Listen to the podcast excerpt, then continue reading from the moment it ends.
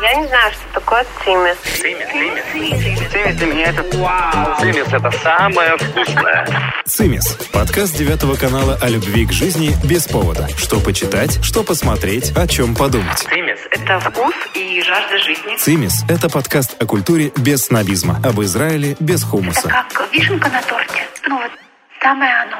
Еженедельно на всех цифровых платформах, а также в мобильном приложении девятого канала. Это оригинально. это высший класс. С вами подкаст «Цимис» и я его автор и ведущая Екатерина Врублевская. Наша вторая часть подкаста с Линой Лившиц. Здравствуйте.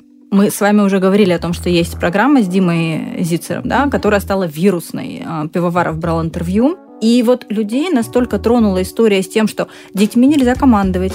Это не вербатим, цитата, я могу в чем-то допустить ошибку, но то, как я для себя истолковала слова, это значит, что детьми нельзя, короче говоря, командовать, им нельзя устанавливать э, правила, окей, правила устанавливать можно, но с ними нужно договариваться. И я приведу, опять же, примеры своего житейского опыта. У меня есть моя любимая племянница Сонечка, прости. Вот она все время наводит э, ну, что безобразие в ее комнату, и вообще мы не можем зайти, туда страшно зайти. И, в общем, моя сестра психотерапевт тоже с большим-большим стажем, и как она с ней не говорила, и так, и так. И, в общем, пока она на нее, простите, не наорет, ничего не действует. И, знаете, я не вижу, чтобы этот ор наносил ей какую-то там травму. Более того, мне кажется, что если на меня периодически наорать, или там на моего мужа, на каких-то друзей, просто чтобы в чувство привести, мне кажется, это вполне терапевтичный, классный метод. А если вот все время работать с такими эльфийскими категориями, типа, давай договоримся, а, бери с меня пример. Окей, в принципе, это все правильно в теории, но жизнь, она гораздо более красочная, чем просто договариваться с детьми и, в общем, прервите меня. Да, я понимаю, о чем ты говоришь. Я должна сказать, что э, мой родительский опыт и профессиональный научили меня очень большому состраданию к родителям. Да, потому что в современном мире мы имеем такое количество всевозможных источников информации, как правильно или как неправильно воспитывать. Самым страшным для всех родителей стало, что они нанесут ребенку травму. Меня это радует, да, да, да с одной да. стороны, да, но слово травма вообще никому по большому счету не очень понятно, да, и поэтому под нее подгребаются уже такое количество всевозможных действий, которые родители боятся сделать, потому что они боятся нанести ребенку травму. Другие обои в комнате. Травма. И тут как бы действительно возникает вопрос, что нам делать, когда мы действительно хотим чего-то добиться. Да? Как родители. Помнишь, мы начали говорить о том, что есть правила, есть ценности. Угу. В каждой семье, угу. в каждой культуре есть правила и ценности. Так не бывает, что этого нет. Они могут отличаться, да, и методы воспитания могут отличаться, но всегда будут и правила, и ценности. Поэтому, в принципе, нам требуется, мы нуждаемся как родители, как взрослые, достаточно большой доли настойчивости и спокойствия одновременно. Да? И это как бы очень сложное сочетание, учитывая наш темп жизни израильский совершенно безумный, количество ответственности всевозможных, которые мы несем. Поэтому, как бы, я, я не знаю, бывает такое, что мы повышаем голос, да, но я думаю, что это не совсем метод воспитания, да, накричать. И всем, кстати, понятно. Дети, мои дети, например, мне рассказывают, когда на них кричат в школе, им неприятно. Они просто приходят и говорят, это было неприятно. Причем всем детям в Израиле понятно, когда на тебя кричат, это неприятно. Главное, им, оказывается, можно об этом сказать. Они могут об этом сообщить. Они могут даже сообщить об этом учителю, и учителю придется каким-то образом э, прислушаться к этому. Или, например, они сообщают родителям, а родители потом э, через родительский комитет пытаются повлиять на что-то, что происходит в школе. Это потрясающе. То есть ты видишь, э, здесь вся система построена совершенно иначе. Да? У нее есть, несомненно, свои издержки, свои теневые стороны. И о них тоже можно говорить. Поэтому я бы не хотела, чтобы мы делали идеализацию. Давайте какой... скажем, какие. Ну, смотри, да, в тот момент, когда э, родители вмешиваются в любое движение практически учителя э, в школе, то это, в общем, достаточно сильно ограничивает учителя. А здесь так происходит, да? У меня просто ребенок. Я не могу школе, сказать, что это действительно, ну вот, я, если мы говорим про издержки, если мы берем крайнюю какую-то степень, это может произойти, да? Какая свобода действий есть у учителя? Каким образом он может передавать свой авторитет э, ребенку? И понятно, что повышение голоса это не самая удачная попытка установить собственный авторитет. Это может привести кого-то в чувство, да. Но когда мы на кого-то кричим, в этом всегда есть элемент собственной беспомощности, да. да. То есть это мы, мы признаем, что да. мы беспомощны.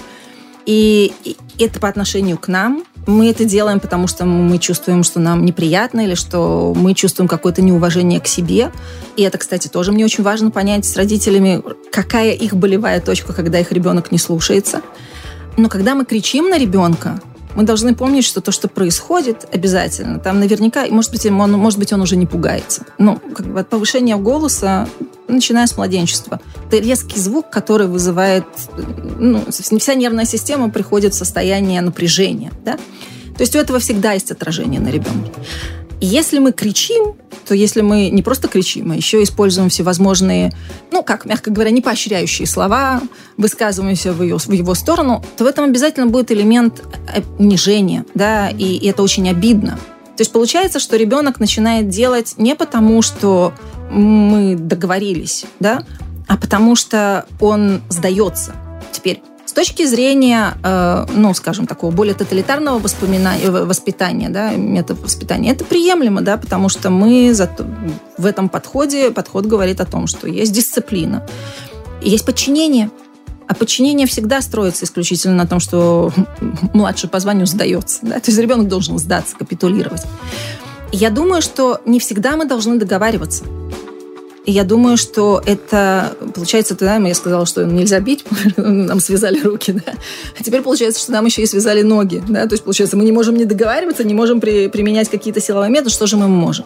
И это очень хороший вопрос. И я думаю, что мы стараемся выстраивать такие отношения с ребенком, когда он знает, что у нас есть авторитет, авторитет, он не только э, на том, выстраивается на том, какие санкции мы на применяем. На чем выстраивается родительский авторитет? Он выстраивается на чем с того, что не только на санкциях, которые мы применяем, да, но очень важно, чтобы был момент, когда уж как бы совсем мы дошли до какого-то предела, то есть какие-то санкции. И опять же, санкции и наказания это не одно и то же. Мы, может быть, поговорим... В чем разница? В двух словах.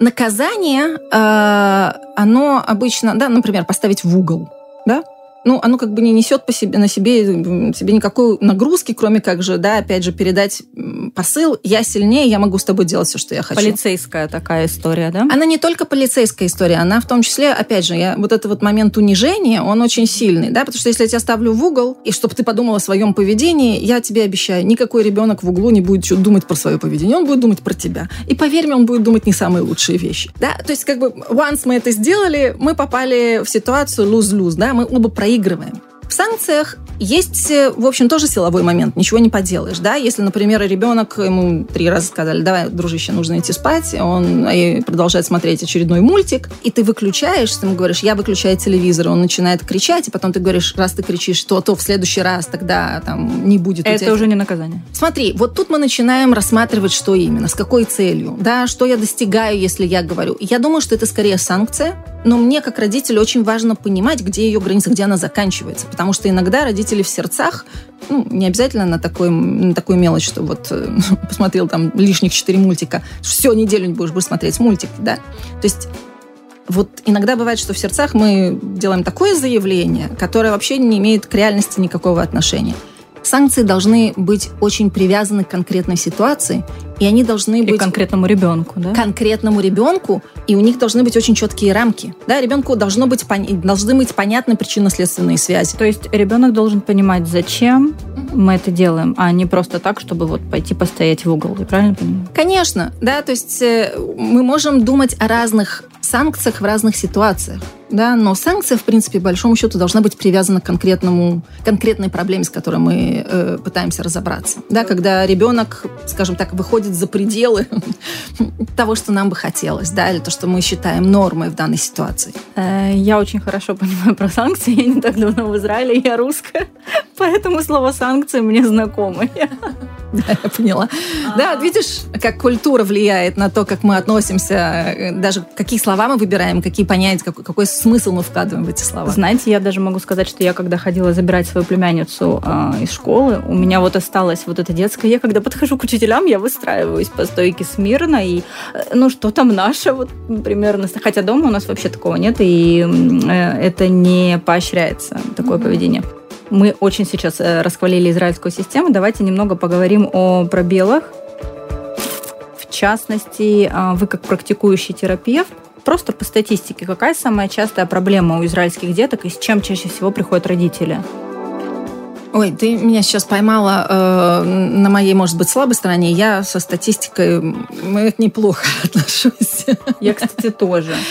Я тебе скажу, это опять же, это будет очень интересно посмотреть, с какими вопросами обращаются русскоговорящие родители. А это разные вопросы? Да, действительно разными. Они, может быть, будут иметь одинаковый корень, но картинка, которая будет выстраиваться вокруг проблемы, которую приносит родитель на, на обсуждение, да, на терапию, она может выглядеть совершенно по-другому. Но я думаю, что на сегодняшний день я могу сказать, что очень большое количество э, обращений к специалистам, к психологам связано со страхами, которые есть у детей. И это отдельная тема, да, потому что она, безусловно, касается той обстановки, в которой мы живем, с одной стороны. С другой стороны, это в том числе связано с тем, сколько времени дети проводят э, перед каким-либо экраном, да, и какие посылы они получают. И кроме того, я думаю, что и в Израиле, я думаю, что эта тенденция, ты сказала, что это меняется в, в постсоветском пространстве, я немножко знаю. Есть тенденция такого, знаешь, такой очень сильной защиты детей, да, то есть как бы гиперопеки, вот, не защита, а гиперопеки. Да, мы пытаемся сделать так, чтобы им было хорошо везде и всюду, во всех случаях, в том числе потому, что мы как э, дети, может быть, чего-то не получили, да, то есть таким образом мы компенсируем какие-то свои, э, ну, то, что нам не досталось или досталось иначе. Пытаемся доказать, что мы можем быть хорошими родителями для себя в первую очередь, да, в собственных глазах. Дело в том, что когда есть слишком много опеки, в такой ситуации у ребенка нет очень важного, да, то есть ты говорила про радость, да, они могут быть радостными, но они могут быть очень ограниченными в чем-то. Это российская в основном проблема русскоязычных семей здесь или израильских? Я не знаю, я, я не смогу тебе ответить однозначно на этот вопрос, э, поскольку на сегодняшний день очень большое количество обращений, ну, в том числе связано с короной и с, с тем, что дети не находятся в нормальном режиме жизни и так далее. И поэтому будем, мы, мы увидим схожие вещи. Но я уверена, я думаю, что если я буду очень стереотипична, опять же таки, да, то родители израильские, да, коренные жители, будут скорее сталкиваться с проблемой страхов в силу того, что они не очень знают, как четко выстраивать границы. А э, дети э, из э, э, семей, где родители выходцы из стран СНГ, тем более последних лет, я думаю, что дети будут приходить с похожими симптомами, да, тревожности, но из-за очень жестких каких-то попыток их дисциплинировать, да, то есть ты даже знаешь, может быть, даже среди русскоговорящего населения мы увидим и то, и другое. И это, кстати, будет определяться, когда люди приехали в Израиль. Насколько сильно он повлиял. Конечно, да, и как изменилась история. Все-таки очень сильно изменилась э, реальность э, в странах СНГ, в России. Э, в России и... особенно. Вот, да, и вся, все это как бы вот направление воспитания э, начали меняться. Это очень неоднозначный вопрос. Я сталкивалась в том числе с тем, что как раз очень много родителей, которые э, очень как бы связаны с э, э современными потоками воспитания и, скажем так, мне очень хочется их назвать пророссийские, мне очень не нравится это определение, но которые больше привязаны к российской культуре, да, я, например, среди этих родителей вижу намного меньше, да, как раз вот та самая израильская свобода, но только она немножко другое имеет проявление. Это привязывать себя, к ребенку к себе еще больше, да, идти за каждым его желанием, да. У этого есть совершенно чудесная теоретическая база, но применение, да, то есть это же теория, она, это что-то общее, но она должна всегда преломляться с возможностями и потребностями конкретного ребенка и конкретного родителя. И поэтому очень часто я вижу всевозможные перегибы когда дети, скажем, плохо управляемые, да, назовем это в кавычках, когда родителям очень сложно договориться с ними, или когда дети тревожные, или они очень как бы сопротивляются, да, очень, это, это как бы очень часто родители э, жалуются на это. Очень часто я, я в корне, может быть, проблемы найду ту самую трудность устанавливать границы и правила да, этому ребенку. А симптом, с которым они придут, он будет, например, тревожность. Да? И поэтому, если в этом культурный аспект, я однозначно могу сказать да, но мне, ты меня сейчас, я, я не смогу тебе прям вот дать четкую, хорошую формулировку, как это происходит. Да? Давайте тогда закончим родительской тревожностью, потому что вы сейчас много говорили о тревожности. Я могу сказать, что, например, я очень тревожная мама. Угу. И с появлением у меня, например, дочки, а, я узнала о том, что такое аэрофобия и кучу каких-то слов, которых я до этого в принципе не знала. Я, я уже поняла, что вы не любите статистику, вы не любите универсальные советы, и, кстати, я абсолютно с этим согласна. Но все-таки я не могу не спросить, что бы вы могли посоветовать мамам, которые страдают от тревожности, от того, что хочется подстелить соломку, не отдать в сад и, в общем, никуда не отпустить ребенка для того, чтобы сделать его счастливым? Ой, ты задала сейчас такой огромный вопрос. Э, а в нем есть буквально, знаешь, я его могу поделить на сегменты и на каждый из этих сегментов ответить. Я буду кратка. Просто про тревожность, да? Я тебе скажу такую вещь. Я думаю, что в тот момент, когда родитель тревожен, самое лучшее, что он может сделать, это пойти на консультацию. Да, чтобы помочь себе разобраться, откуда берется его тревожность, чтобы он стал более уверенным родителем. Потому что Тревожность весь, вещь весьма заразительная, точно так же, как и зевок в поезде, в вагоне. Да? Достаточно одному зевнуть, и после этого весь вагон зевает. Да? То есть достаточно, чтобы в доме был какой-то тревожный родитель. Это, безус... это очень заразительная штука. Да? Причем она детям вообще непонятна. Есть это как бы флюиды, которые летают в воздухе, да, это впитывается. И поэтому, когда ко мне приводят ребенка, задают вопрос э, по поводу ребенка, я в первую очередь спрошу очень много разных вопросов по поводу родителя. И поэтому бывают случаи, когда ребенку даже не надо приходить э, в зависимости от возраста, действительно в зависимости от сложности. Есть э, целая категория как бы, проблем, когда ребенку напрямую требуется помощь. Но в любом случае мы никогда не оказываем помощь ребенку, только ребенку, мы обязательно работаем с родителями. А есть очень большое количество случаев, когда нужно работать с родителями в первую очередь. Короче, если ты тревожишься, иди на консультацию. Совет такой. Я думаю, что однозначно плохо от этого не будет. Я думаю, что будет только лучше. Главное, это будет лучше вашему ребенку, потому что как бы тревожность, она в том числе по поводу него. Да? А мы хотим нашим детям только самого лучшего.